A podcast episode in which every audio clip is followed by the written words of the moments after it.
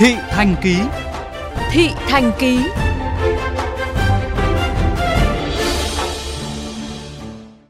Thưa quý vị và các bạn, đợt dịch COVID-19 lần thứ tư ở Việt Nam đang tấn công mạnh mẽ vào phòng tuyến trọng yếu nhất là các bệnh viện. Áp lực với các thầy thuốc nhân lên gấp bội khi vừa tiếp nhận lượng bệnh nhân tăng nhanh, đồng thời phải rút bớt thời gian dành cho gia đình.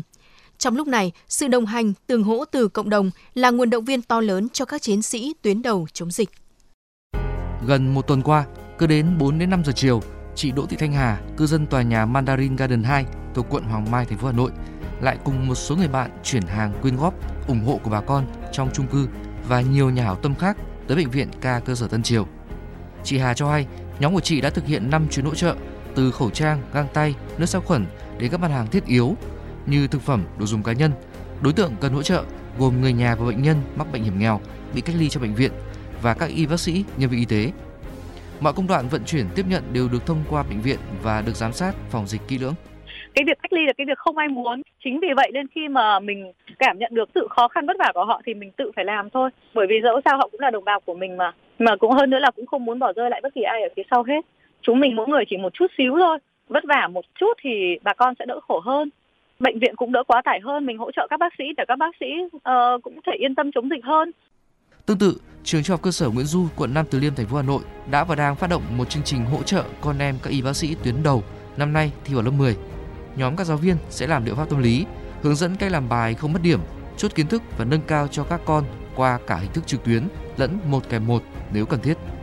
Theo nhà giáo Nguyễn Thị Lý, hiệu trưởng nhà trường, sau khi biết lời chia sẻ của nhóm, nhiều trường hợp đã bày tỏ cảm ơn và nhờ giúp kèm cặp con. Có bác sĩ gì vừa có con sinh năm 2003 và đồng thời vừa có con 2006. Bố thì làm bộ đội trực suốt, không về nhà mấy tháng nay rồi rồi mẹ thì hiện nay thì đang gần như là cách ly ở tại bệnh viện thì cũng chỉ hỏi thăm con qua là uh, gọi uh, điện bằng hình ảnh về nhà để gần như là một ngày chỉ một cuộc điện thoại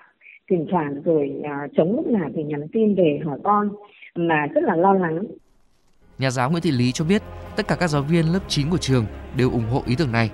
Ngoài việc hỗ trợ con em các bác sĩ, nhà trường cũng quyên góp các vật dụng, trang thiết bị còn thiếu cho các bệnh viện đang bị phong tỏa trên địa bàn Hà Nội đối với à, các bác sĩ các cái đồng chí mà hiện nay trong tuyến đầu chống dịch thì à, tôi chỉ muốn gửi gắm là các đồng chí hãy à, vững tin để thực hiện các nhiệm vụ mà đảng và nhà nước giao còn chúng tôi là nhân dân và các đơn vị chúng tôi sẽ hỗ trợ tốt nhất có thể để có thể giúp đỡ các đồng chí tối đa nhất có thể để các đồng chí vững tin để thực hiện nhiệm vụ. Ở khắp các diễn đàn mạng xã hội, hàng trăm lời phát động quyên góp sức người, sức của như vậy đã xuất hiện trong bối cảnh lực lượng chống dịch đối đầu với đợt dịch Covid-19 căng bo và nguy hiểm nhất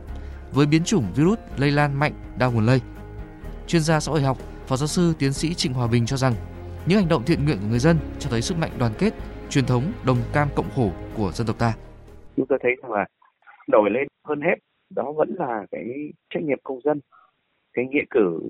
khi mà đất nước chúng ta, con người chúng ta mỗi khi mà có những cái bệnh dịch có những rủi ro thiên tai việc mà quyên góp mà có tự liên lạc có tự uh, kiểm tra xem xét hỏi rõ cái nhu cầu cụ thể của cái người dân đấy là cái sự đóng góp cái nghĩa cử mà đầy cái tri thức đầy cái sự hiểu biết và rất thực tiễn trong bức thư gửi tới cán bộ nhân viên y tế cả nước, Bộ trưởng Bộ Y tế Nguyễn Thanh Long đã nhấn mạnh chiến thuật chuyển trạng thái phòng chống dịch từ phòng ngự sang chủ động tấn công. Muốn làm được như vậy, cần sự vào cuộc của cả hệ thống chính trị, sự dấn thân, không quản ngại ngày đêm tận tâm hết mình, bất chấp vất vả, gian nan, hiểm nguy của các chiến sĩ áo trắng. Có thể nói, trách nhiệm đảm bảo sự bình an của đất nước đang nằm trên vai ngành y tế.